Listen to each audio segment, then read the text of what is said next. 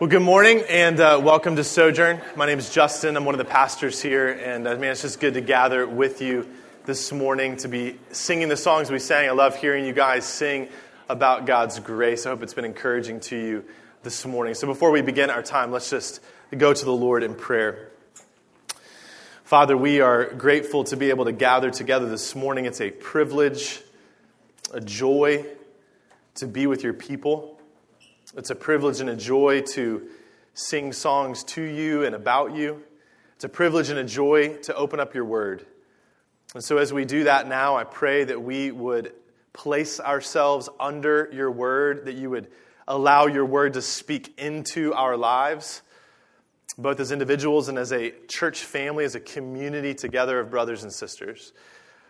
And Lord, I pray that you would help me to get out of the way that this would not be anything about me, about what I say, but Lord, that your Spirit would use these words to bring hope, to bring encouragement, to bring conviction. And Lord, whether we are walking very closely with you right now and, recognize your presence in our lives, or we feel very distant from you, and maybe even are questioning, questioning whether you exist or not, I pray that this morning, that as we open your word, as we continue to celebrate and sing together, that you would draw us to you, draw us closer to you. And so, Lord, we ask for your spirit to do that work. It's only by your spirit that can take place. And so we ask, we beg that you would do that this morning. And we pray all this in Christ's name. Amen. Well, every week at Sojourn, we preach out of the scriptures, out of God's Word. We just started a series in the book of Galatians. And so, if you need a Bible this morning, would you just raise your hand? We'll have a few folks bring a Bible around to you so that you can read along with us uh, in the book of Galatians. And just encourage you, if you don't actually own a Bible, please take that home. We'd love for you to take that with you so that you have a copy of God's Word uh, so that you can read that throughout the week, and, and especially as we're going through this book over the rest of the summer. So, just keep your hand up until somebody finds you so that you have God's word with you this morning. You know, recently I've been reading uh, the book Unbroken. How many people have read the book or seen the movie Unbroken? No, oh, okay, a good, a good number of you. You, you should read it, uh, and you should, I guess, go see the movie. I haven't seen the movie yet. I want to finish the book first. Uh, but this, this story is the story of a guy named Louis Zamperini. He, he was an Olympic runner who then became and, and got engulfed in World War II uh, and became a part of a crew of a B 24 bomber that was flying in the Pacific.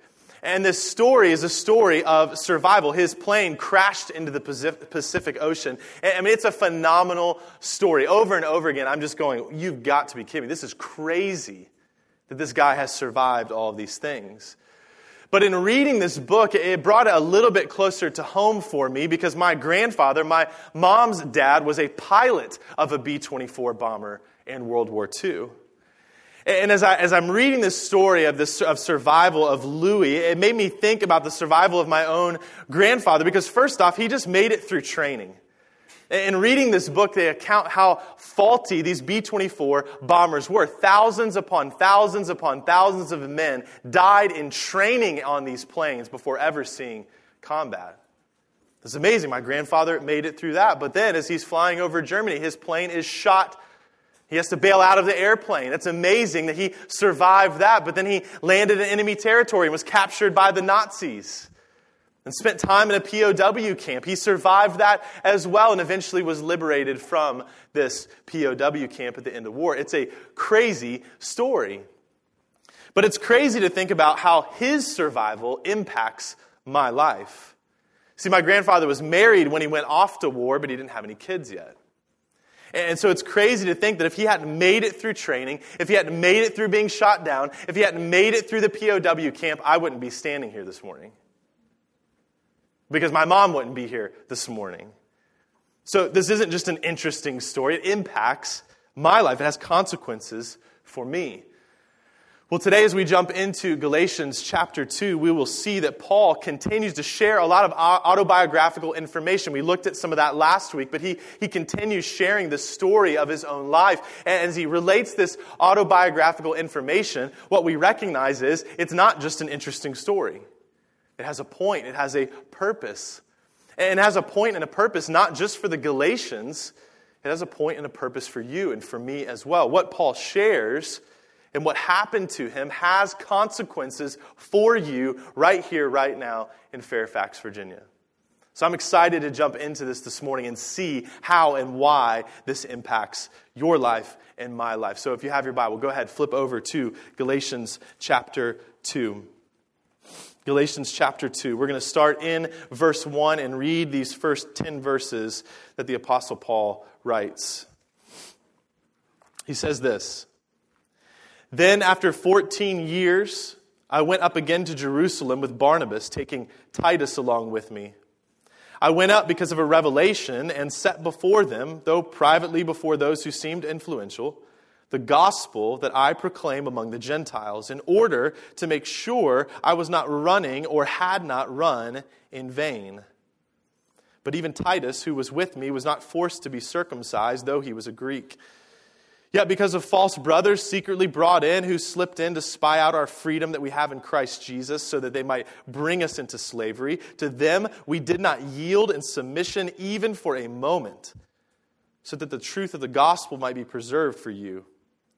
And from those who seemed to be influential, what they were makes no difference to me. God shows no partiality. Those, I say, who seemed influential added nothing to me. On the contrary, when they saw that I had been entrusted with the gospel to the uncircumcised, just as Peter had been entrusted with the gospel to the circumcised. For he who worked through Peter for his apostolic ministry to the circumcised worked also through me for mine to the Gentiles. And when James and Cephas and John, who seemed to be pillars, perceived the grace that was given to me, they gave the right hand of fellowship to Barnabas and me, that we should go to the Gentiles, and they to the circumcised. Only they asked us to remember the poor, the very thing I was eager to do. Last week we looked at Galatians chapter 1 verses 10 through 24 and Paul shares a bit of his story. He talks about how God came to him to rescue him, how God saved him by his grace alone and brought Paul into relationship in and through Jesus. Paul, who had been trying to earn God's favor, who'd been trying to do things to be in a right relationship with God, encountered Christ, or I should say, Christ encountered him and saved him and brought him into a relationship with him. And, and we looked at the fact that Paul, who had once persecuted the church, God now has called and commissioned to go and preach the gospel to the Gentiles, to preach Christ to people, who he is and what he's done. And this calling and commission, Paul makes clear to us that it wasn't something he just decided to do on his own. It wasn't something he came up with on his own. Jesus called him to do it. And so Paul continues as we get into chapter 2 continue to tell his story, continue to talk about his life and, and, these things that have happened in the past. And so, as I was studying it this week and, thinking about the text this week, I, I really I was trying to ask myself the question why is he telling the Galatians this? I mean, it's an interesting story, right? But, but why is he telling them this? What's so important? What's the point? Why do they need to know about this part of Paul's life? This has to be more than just an interesting background story to Paul's life. But here's the deal. Here is why Paul is sharing this information. Paul is sharing this information because the content of his conversation and meeting with the apostles directly impacts the Galatians and it directly impacts you and me. As we get into this, we'll see the why and the how of that. See, Paul's relating this story to the Galatians. It's something that's happened in the past to him. He's recounting this story. We saw last week that Paul had already met the Apostle Peter. But here we see that he goes up to Jerusalem again, and this time he brings Barnabas and Titus. Titus is one of the people that Paul preached God's grace to. Titus is one of those people that, that, as Paul shared his life, as he shared the gospel with Titus, that Titus understood his need for Jesus. And he, and he became a, a child of grace. He followed Jesus as Lord and Savior. And it's important that he's here at this meeting, and we'll see why in a moment. But 14 years have passed since Jesus met Paul on the Damascus Road. 14 years have passed since Paul was given by God ears to hear his need for a Savior and eyes to see that Savior. That's Jesus and Jesus alone.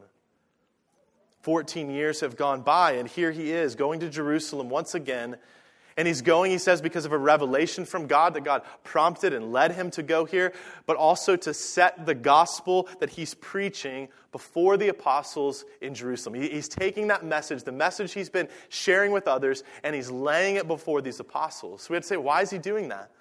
Why does he feel the need to go to these apostles to lay this out? Was it because he was worried that he was preaching the wrong gospel? Was he fearful that he might not have all the pieces, that they may have something else that he needs to know about, that, that he's missing something? Does he need their approval? These apostles, these men that spent face to face time with Jesus, does he need their approval to preach the gospel? He says that he's going to make sure that he has not and is not running in vain. But see, Paul wasn't afraid that he was teaching the wrong gospel because he'd experienced the gospel of grace. He'd heard that from the lips of Jesus himself. He, he knows the grace that Christ gives. He'd experienced that and he'd been saved by it and he'd seen other people saved by and transformed by that grace. So, why is Paul going to Jerusalem to lay the gospel that he preaches before the apostles? The reason is, the reason that he's going to do this is because he wants to make sure that these influential leaders in the church, these pillars of the church, that they also would rebuke false teachers.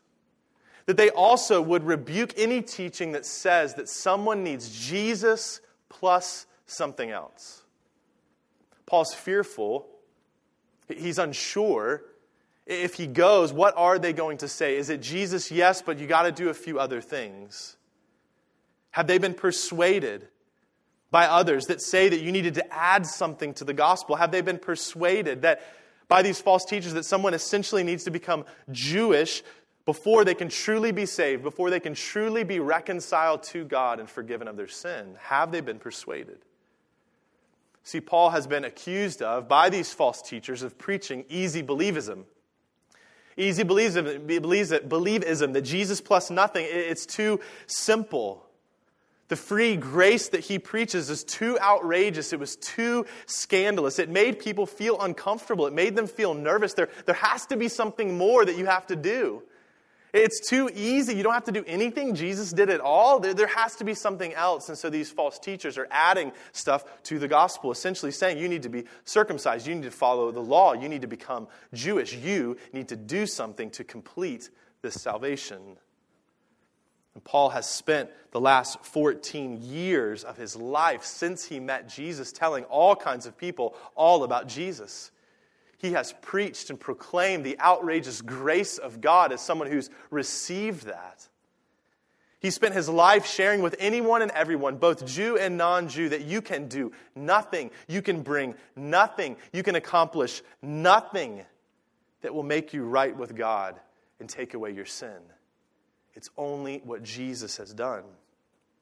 As we've said here before, all you need is need. All you need is nothing to come to Christ by faith because Jesus alone, who he is and what he has done, pays for your sin and gives you his perfect record so that you can be reconciled to holy God, so that you can have a relationship with holy God. It's what Jesus has done. And so if Peter and James and John, these pillars of the church, these influential leaders, if they've been persuaded to add something to what, what Jesus has already done, if they're saying you've been persuaded to say you have to do something in addition to what Jesus has done, then everything Paul has done, all of his ministry, he says, would be in vain. Because if they've done that, it would destroy the gospel and it would destroy the church. And this is a high stakes meeting for Paul. It's hugely significant for him. He's had a little bit of interaction with Peter. But man, he wants to know are we preaching the same gospel? And so Paul brings an example. He brings a test case. He brings Titus. See, it's easy for the apostles to say just by word, sure, sure, it's by grace alone. We don't add anything to it. But what happens when a non Jew an uncircumcised man stands in their midst and says, Jesus is Lord, what will they do? How will they respond? See, the false teachers would look at Titus and say, No, no, no, you're, you're not done yet. You need to be circumcised. You need to follow the law. You essentially need to become Jewish to receive true salvation. So, what would the apostles in Jerusalem say? He brings this brother along, he brings Titus along. Will they accept him as he is, or will they, will they require him to do something more? Will they champion one gospel for all people, or will they say, no, there's one gospel for this group of people, and there's a different gospel for this group of people? What happens? Look at verse 3. Verse 3 it says, But even Titus, who was with me was not forced to be circumcised, though he was a Greek. Titus isn't required to do anything else. The, the, apostles, these influential leaders in the church, they don't ask Titus to do something else, to fall in line with any kind of law, any kind of ritual, any box to check. They accept him as a brother in Christ by grace and grace alone. In verse 6, we see that the apostles, these leaders in the church, they add nothing to Paul. He says, They added nothing to me. They didn't ask us to do anything else. There were no other requirements added to the gospel. Nothing else that anyone has to do. No hoops to jump through. No hurdles to jump over. No rituals to complete. No boxes to check. No rules to follow. It's grace and grace alone. See, the implication of Titus being there, the implication for the gospel is that anyone, anyone can become a member of God's people a participant and a part of God's family because it's by grace alone, through faith alone, in Christ alone, period. One gospel for all people. See, the apostles affirm, they say, Paul, the gospel that you're preaching is the gospel that we preach. There's nothing else. It's Jesus plus nothing. But see, the apostles affirm that. They affirm the gospel that Paul preaches, says, yes, we're on the same page. But this meeting accomplishes even more than that. Look at verses 7 through 10 again. Paul says, They add nothing to me at the end of verse 6. And he says, On the contrary, no, instead of, he says, When they saw that I had been entrusted with the gospel to the uncircumcised, just as Peter had been entrusted with the gospel to the circumcised, for he who worked through Peter for his apostolic ministry to the circumcised worked also through me for mine to the Gentiles. And God is the same one who's done this in both of us. Verse 9 And when James and Cephas and John, who seemed to be pillars, perceived the grace that was given to me, they gave the right hand of fellowship to Barnabas and me, that we should go to the Gentiles and they to the circumcised. Two weeks ago, as we began looking at the book of Galatians, we said the messenger does not validate the message, the message validates the messenger. It doesn't matter what kind of resume Paul has. It doesn't matter what he says he could do, how persuasive he is in his speak, in his speech, and what he says to people. What happens here is when the apostles heard the gospel of grace from Paul's mouth, when they saw the fruit of the gospel of grace preached in someone like Titus coming to truly know Christ, they knew that Paul had been called to take the gospel to the nations. And they weren't surprised by that because that's what Jesus had called them to do. In Matthew chapter 28, a verse that's familiar to the church, but I think easy for us to just skip over, just kind of run by quickly. Jesus says, All authority in heaven and on earth has been given to me. Go therefore and make disciples of all nations. All nations. Every people group, every ethnicity. That's what Jesus told them to do at the beginning before Jesus had even ascended into heaven. He said, Look, this isn't just for one group of people, it's one gospel for all people. And you are, you are going to be the ones that are going to go and tell people. In Acts chapter 1, verse 8, Jesus there says, But you will receive power when the Holy Spirit has come upon you, and you will be my witnesses. You'll be the people who go out and open your mouths and tell of my grace. You tell of my death and tell of my resurrection. Tell of new life that's found in and through me. You'll be my witnesses in Jerusalem, in the city they find themselves in, in Judea, right around that area, in Samaria, right around that area, and to the end of the earth. She said, All the nations need to know this. There is one gospel for all people. There's only one good news, and it's good news for everyone. And God had called and commissioned Peter to preach that one gospel. And God had called and commissioned Paul to preach that one gospel. This is the apostles extended the right hand of fellowship to Paul and Barnabas. This isn't some secret handshake to welcome them into a, a secret society or club. What the apostles are doing is, is making a declaration that we are together for the gospel. It's an acknowledgement that we are united by grace in one family with one mission to preach Jesus Christ and Him crucified to the ends of the earth. And there was work to be done. There was work to be done. Soon after this, Paul would travel all over the place telling more and more people about Jesus. Now, we can read this story and, and, and, we can go back to the book of Acts and see Paul live some of this stuff out in the book of Acts, but why is he telling the Galatians this? This is a story from the past, so why is he telling the Galatians this? Because of what's at stake for them. Look back with me at verses 4 and 5. Verses 4 and 5, Paul says there, Yet because of false brothers secretly brought in, who slipped in to spy out our freedom that we have in Christ Jesus, so they might bring us into slavery. Verse 5 To them we did not yield in submission even for a moment, so that the truth of the gospel might be preserved for you. These false brothers who are preaching a false gospel have slipped into, it seems as if they've slipped into this meeting. And, and Paul says the reason they've slipped into this meeting is that they want to spy out the freedom that Paul's preaching. They, they don't like this freedom, so they want to spy it out. They want to check it out for the purpose of enslaving this people again, God's people, to slavery, to bring them back under a law, to say you need to do something in order to receive favor, receive salvation. One of my favorite movies that came out a long time ago now was, is Remember the Titans. I mean, it's a great movie, uh, high school football happening in the 70s. It happens in the 70s here in Virginia, right here in Northern Virginia. And the Titans are playing. It's one scene. It's towards a little bit towards the end of the movie. They're playing in the regional finals for to get to the state championship. Now, some of the officials in the county, in, in Fairfax County, don't like the fact that this team is racially integrated and they're winning football games. And so they seek to dismantle the team. They seek to end their run to the state championship. And so they get some of the referees of this regional finals game to cheat by throwing the game, by making bad calls on the Titans' defense. And the assistant coach of that team knows what's going on, and he tries to go out and, and confront the referee and say, I know what's going on. But the ref doesn't change. And so, one of the best scenes in the movie, he, Coach Yoast, he brings the players around, he gets the defense on him, and he says, I don't want them to gain another yard. You blitz all night.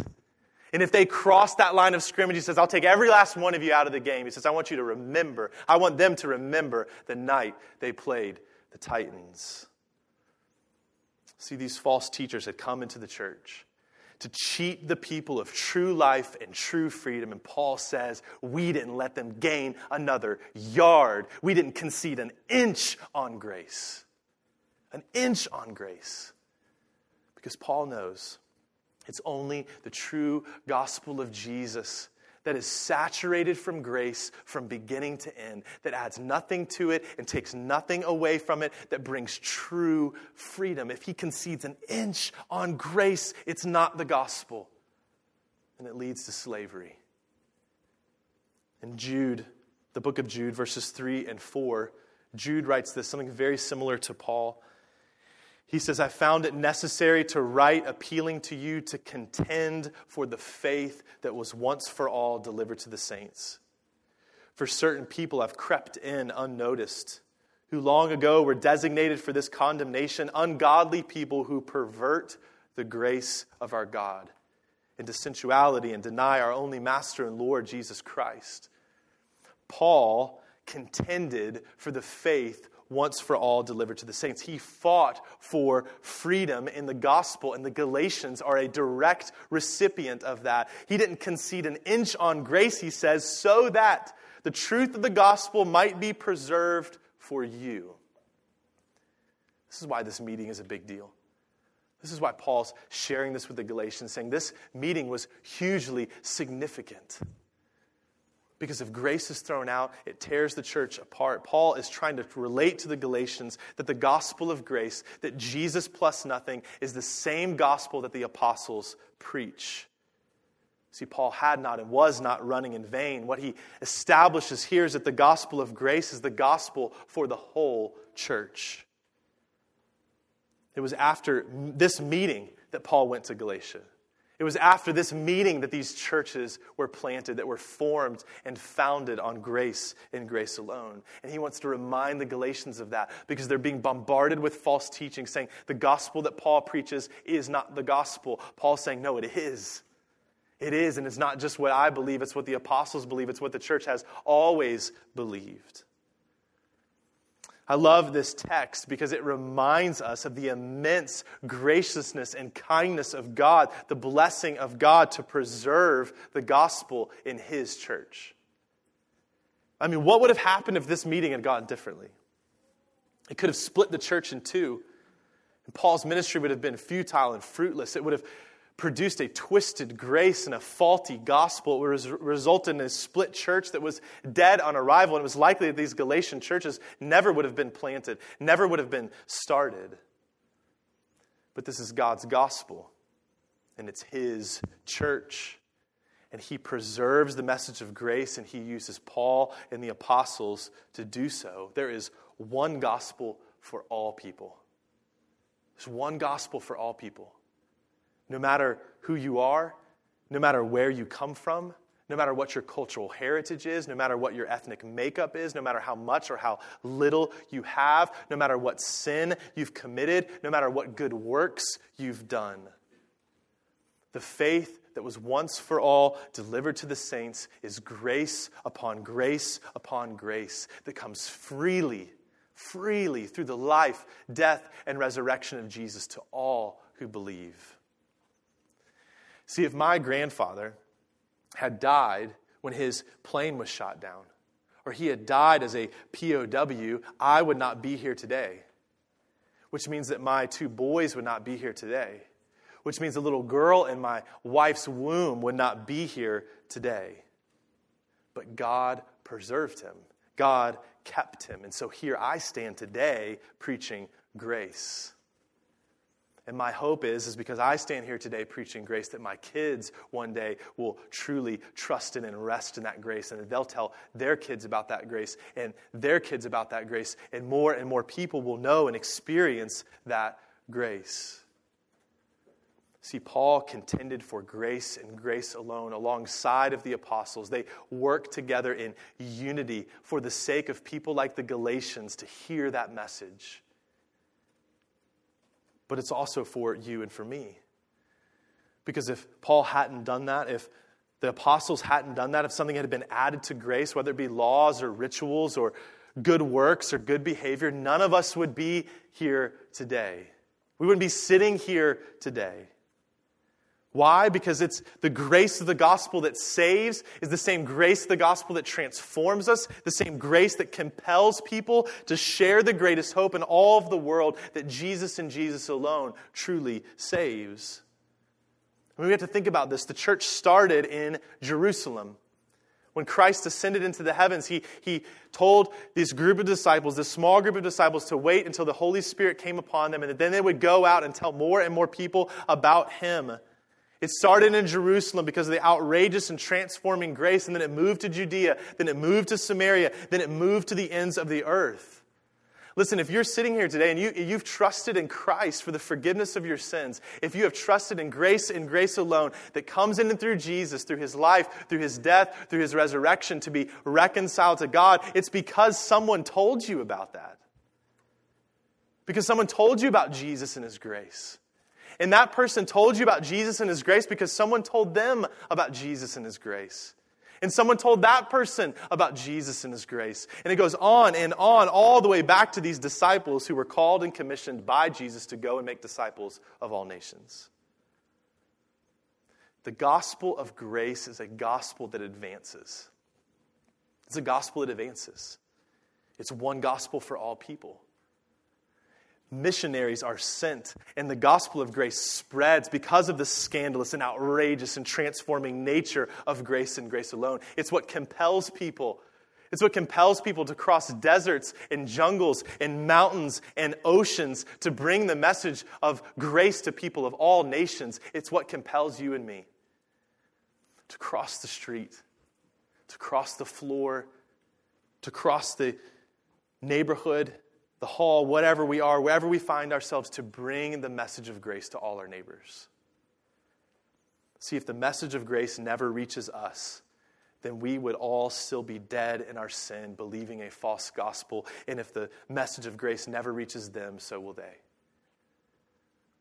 But praise God that He has preserved His gospel of grace. And it's what we believe and it's what we preach. And it's crazy to think about the fact that we can read this book of Galatians that was written some almost 2,000 years ago and still hold it up and say, Yes and amen, grace and grace alone.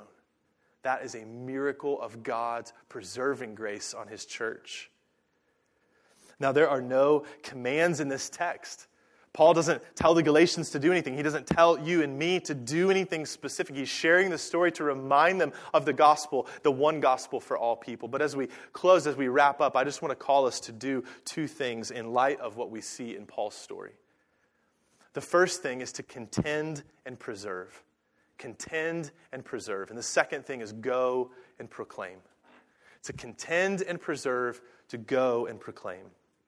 Maybe when you hear the word contend, you think of boxing or fighting. If you're a movie buff, you think of Marlon Brando saying, Man, I could have been a contender. You think about fighting, and we're getting in the ring, we're boxing this out, we're duking this out. That's what contending is about. That's what that word means, and that's exactly what I'm saying. that we need to fight for the gospel.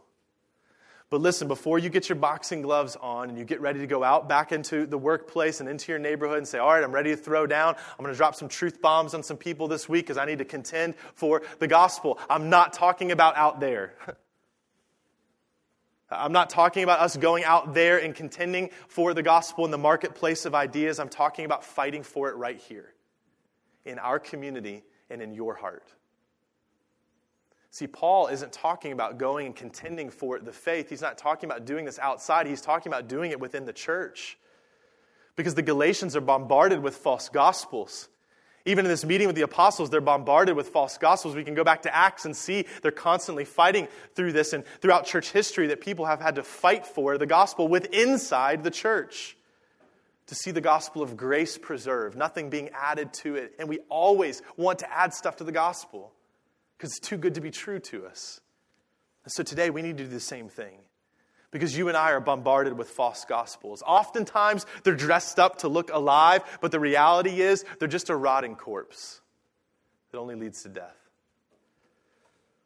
A popular, just as an example, a popular online Christian bookstore, it lists their best selling books.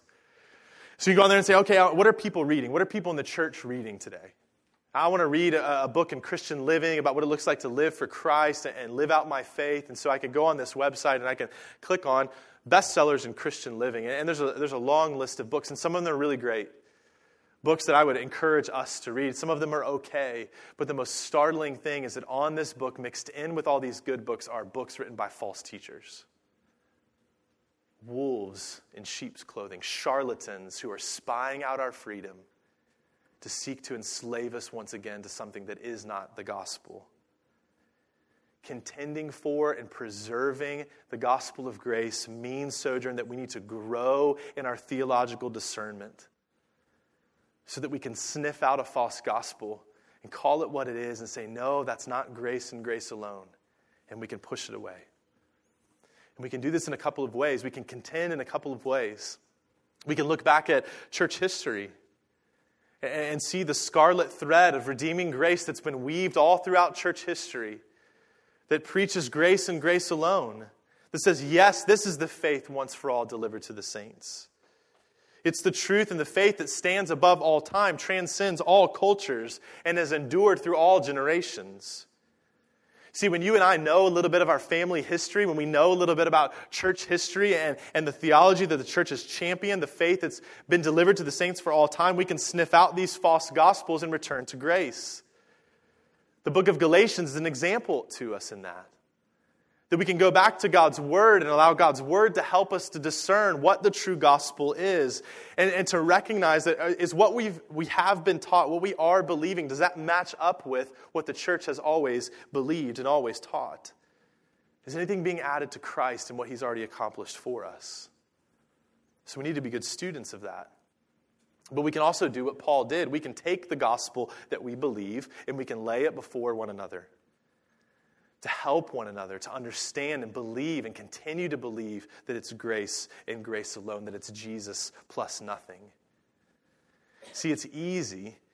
It's easy, it's subtle to, to allow a false belief, to allow a false gospel to seep into our minds and our hearts where we believe that we have to do something in order to get something from God or that we have to perform in order to be loved by God. And, and it slips into our hearts and our minds. But as a community of brothers and sisters together who are contending for the gospel and see, seeking it to see, be, it be preserved in our hearts and in our lives, we can see that in our brothers and sisters' lives and say, Brother, sister, that's not the gospel. That's not grace. See, we don't tell one another to do better or try harder we call out the glorious in one another. We look for evidences of grace in each other's life and say, Brother, sister, see this. See the grace of God in your life. We remind one another that it's not about what you do for Jesus, but what he's done for you already. See, when we lay the gospel out before one another, it doesn't, doesn't only just encourage us, it helps us to be able to encourage and challenge other people who are struggling. Let me give you an example. If you're sitting in community group maybe you've broken up and, and, you're spending time with the guys or the girls and you're, and you're praying with one another and you're sharing things about life. And somebody in your community group just says, Man, I'm so tired of this. They confess some sin. I'm so tired of this. I just, I need to do better this week. I need to do better this week. I need, I need to be focused this week. I need to get on my game this week. You can listen to them and you can seek to contend for and preserve the gospel of grace in that person's life. And maybe you press a little further and you say, Brother, sister, what do you, what do you mean by do better this week? What do you mean by try harder this week? And maybe they respond by saying something like, I, I don't know, I guess I just feel like I'm not doing what I'm supposed to be doing, that this isn't what real Christians do.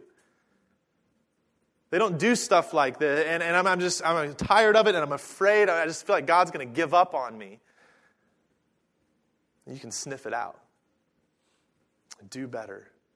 Try harder. Perform in order to get something from God, but no grace. Listen, God has called us to a holy way of living.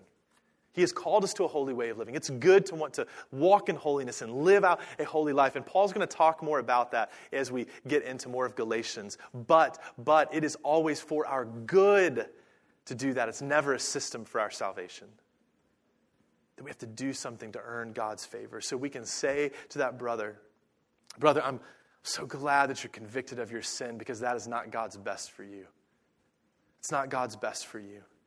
So return to grace. Remember who you are in Christ, someone who's been saved by grace and grace alone. And brother, God is doing a transforming work in your life. He is. He promises to do that. He is making you more like Jesus. There's a bit of grotesque in you right now, but that's the old you. What the true you is, is the glorious. That's the new you, and it's shining through. So walk in the new, walk in the light, walk in the freedom that Jesus has purchased for you. Because of Jesus, you are set free. You're not in bondage to your sin anymore. It has no power in your life anymore. Jesus has set you free. You are not captive to it anymore. You really have been set free. That is grace. See, we don't preach a gospel to one another that says do better or try harder. We preach a gospel of resting in the grace we've received, and we call one another to live out in that reality, to be who we already are in Christ because we've been united with him. He is ours, and we are his. And then we can walk with one another. We can help one another fight for freedom, the freedom we already have in Christ. We pray with one another. We speak truth. We exhort. We challenge. We encourage. And when one of us is weary, we pick, pick, each other up and throw each other on our backs and carry one another to the spring of life, to the fountain of grace, and say, Drink, brother. Drink, sister. Get your fill. It will never run out. God's grace will never run out on you. He'll never turn his back on you. Man, I need to hear that. I mean, even recently in my life, I've been reminded of my need for grace. I've been reminded that my identity is not in what I do, but whose I am, who I belong to. That I belong to Jesus and He to me. I've been reminded that idolatry in my life always leads to slavery and that true freedom in Jesus and what he has done for me. It comes through what he's done for me, not what I do for him. I need to be reminded of grace. I need brothers and sisters to point that out in my life and say, brother, that's not the gospel. The gospel is grace and grace alone. See, Sojourn, the grace that saves us is the grace that changes us. And God uses us together to fight for that freedom, together to contend for and preserve the gospel of grace in our community and in our hearts and our lives, that Jesus plus nothing equals everything. But listen, there are lots of places for us to contend and preserve within our lives, within our families. Husbands and wives can contend for and preserve the gospel of grace. Husband, are you encouraging your wife in grace, or do you treat her or make her think she has to do something to earn favor with you? Are you reminding one another of grace day in and day out? Parents, what do you do with your kids? Do they have to do something to earn your favor? Are you preaching and sharing and exemplifying grace in your home? Roommates, how do you treat one another? How do you speak grace to one another? Let me just ask you this question. Maybe this is a good way to think about this. Are there false gospels in your house right now? Functionally false gospels in your house that says it's, Jesus, yes, but there's more to do. There's more to do. Even in your home, contend for and preserve the gospel of grace. Let me go back to something I said a little bit ago that maybe you didn't catch. I said that Christianity, that our faith is about who I am in Christ, not what I do for him. It's about who I am in Christ, not what I do for him. And the truth of the gospel of grace, the amazing thing about the gospel of grace is that it has the power to save anyone. There's no one that's too far gone. And so, if you don't yet know Christ, know this morning that this grace is available to you no matter who you are, no matter what you've done. You don't clean yourself up first and then come to God. You come as the mess that you are, with all of your mess, all of your baggage, all of your brokenness, and you fall at the feet of Jesus, who by his grace makes you brand new. So this morning, turn away from your sin. Turn away from the lie that says that you are okay on your own. Turn to Christ the Savior of the world, who lived a perfect life, who died on the cross for your sin and rose again that you might be set free and experience true freedom. Listen, Jesus alone is who makes us pure. Jesus alone. We can't do anything to, to be pure on our own. We can't do anything to be able to stand before holy God on our own. It's all of what Christ has done. It's why it's grace from beginning to end. It's Jesus who makes us clean. It's Jesus who washes us white as snow. And this amazing news that's amazing grace that's worth contending for and it's worth preserving, but it's something we can't keep inside. Like Jeremiah, the prophet Jeremiah, we, when we are overwhelmed by this, when we are starting to rest in this and soak in this, we feel like there's a fire in our bones and we have to tell other people about it. So we don't only contend and preserve, we also go and proclaim. There was work to be done in Paul's day, and there's work to be done in our day. There are people all over the world, there are people all over your life right now that are desperate for God's grace. Some of them know it, and some of them don't.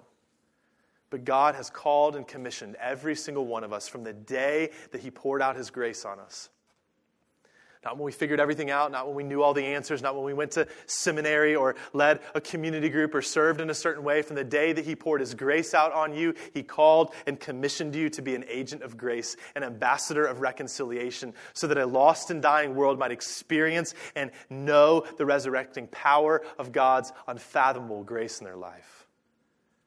See, the insanity of the gospel of grace is that it can be translated into any cultural context because it transcends all culture. It's one gospel for all people. That means we can go anywhere to anyone with this message. But as we go, as we go, let's make sure that we're proclaiming Jesus plus nothing, that we're proclaiming grace and grace alone, that we're not unknowingly or unwittingly adding something to the gospel. And see, I think that starts to happen when we don't contend for it. We don't seek to see it preserved in our own hearts, in our own lives, in our own community. And so we can subtly start to promote a moralistic religion that says you need to check a few boxes off, you need to look a certain way or do a certain thing. We can have the sentiment of things like don't drink, don't smoke, don't chew, don't go with girls who do. Man, we, we, we, we laugh at that, right? But I mean, that's, that's how we live sometimes. Man, this is what a real Christian looks like. If you, if you really know Jesus, this is what you need to do. And so we place this burden on people. See, we need to recognize that we, when we bring the gospel of grace to others, that we're not calling them to, a, to conform to a culture that we've created. We're calling them to Jesus. We're calling them to Jesus and trusting that Jesus will conform them to be more like Him, not more like us. So let's be careful to proclaim grace and grace alone to the addict, to, to the person enslaved to pornography, to the prostitute, to the gang member, to the abuser, to the person struggling with same sex attraction, to the greedy, to the vain, to the proud. And let's say, Come to Jesus, come as you are. He is good and He is gracious and He died for you while you were still a mess to make you whole, to give you life. You don't have to clean yourself up first, you can't. Only God can, and He will make you brand new. He will make you glorious. He will make you like His Son because He loves you too much to leave you as you are. That is grace. It's what Jesus accomplished. It's what Paul fought for and spent his life pouring out his life for, and it has made all the difference in the world. One gospel for all people. Praise God for his amazing grace. As we come to the table now, what we're going to do is we're going to contend for and preserve the gospel, and we're going to proclaim the gospel of grace. See, when we eat the bread and drink the, the cup, the Holy Spirit preaches to us. It preaches to your heart, and it preaches to all of us gathered here this morning that it's grace alone. It says you can do nothing, but Christ has done everything. It's finished in Jesus. So come forward and rest in that grace this morning. Lay down your burdens. Lay down your self made religion. Lay down your laws and your rules and, and your boxes to check. Lay down your imperfections. Lay down your selfishness. Lay down your pride. Lay down your image. Lay down your riches. Lay down your life. Come as you are and be refreshed in and renewed in what Christ alone has done for you, what he's accomplished for you. That Jesus died and he rose again to give you grace upon grace upon grace. And for those of you that don't know Christ yet, we would just ask you not to come forward this morning to take the bread and the cup because this is a declaration, it's a proclamation that we are a people desperate for grace. That we come empty handed to God because we know it's only Christ who can save us, it's only Christ who can change us. And so, if you don't yet know Christ, we want to ask you not to come forward, but just to hang out in your seat and pray. We want you to take Christ today. We want you to experience God's grace today. So, pray, ask God to save you today. Turn away from anything you've been putting your hope in if it's not Jesus and turn to Jesus today. And if you have questions about what it means to know and follow Christ, please come talk to me afterwards or any of our other leaders. We'd love to pray with you. We'd love to talk with you this morning. Those of you that will come forward, you can either come forward to the front to these two tables. There's also two tables in the back. Tear off a piece of bread and take a small cup to drink and listen to the words that are spoken to you this morning. It's what Jesus has done for you. Let's pray. Father, we praise your name this morning. We praise you for the fact that you have established your church on the truth of the gospel, that you have preserved the message of grace for thousands of years. And Lord, we pray that you will. We know that you will continue to preserve it for as many more years until Jesus returns. So, Lord, we thank you for this story that Paul relates to the Galatians to help us realize it's not just an interesting story, that it's foundational for us as a people and as a church. And so, Lord, as we celebrate this morning, hearing the words that Jesus' body was broken for us, that Jesus' blood was shed for us, may that preach to us this morning. To remind us that we bring nothing, we have nothing. It's all of what Jesus has done. May that be the gospel that's rooted in our hearts, rooted in our lives, that comes out of our mouth as we share it with others. Lord, help us to contend and preserve the gospel of grace. Help us to go and proclaim that more and more people all over this community and all of this world might know the freedom that comes in and through Christ alone. Lord, we are desperate for you and we are desperate for your grace. Thank you that you pour it out on us freely and it never ends. We love you. We pray all this in Christ's name. Amen.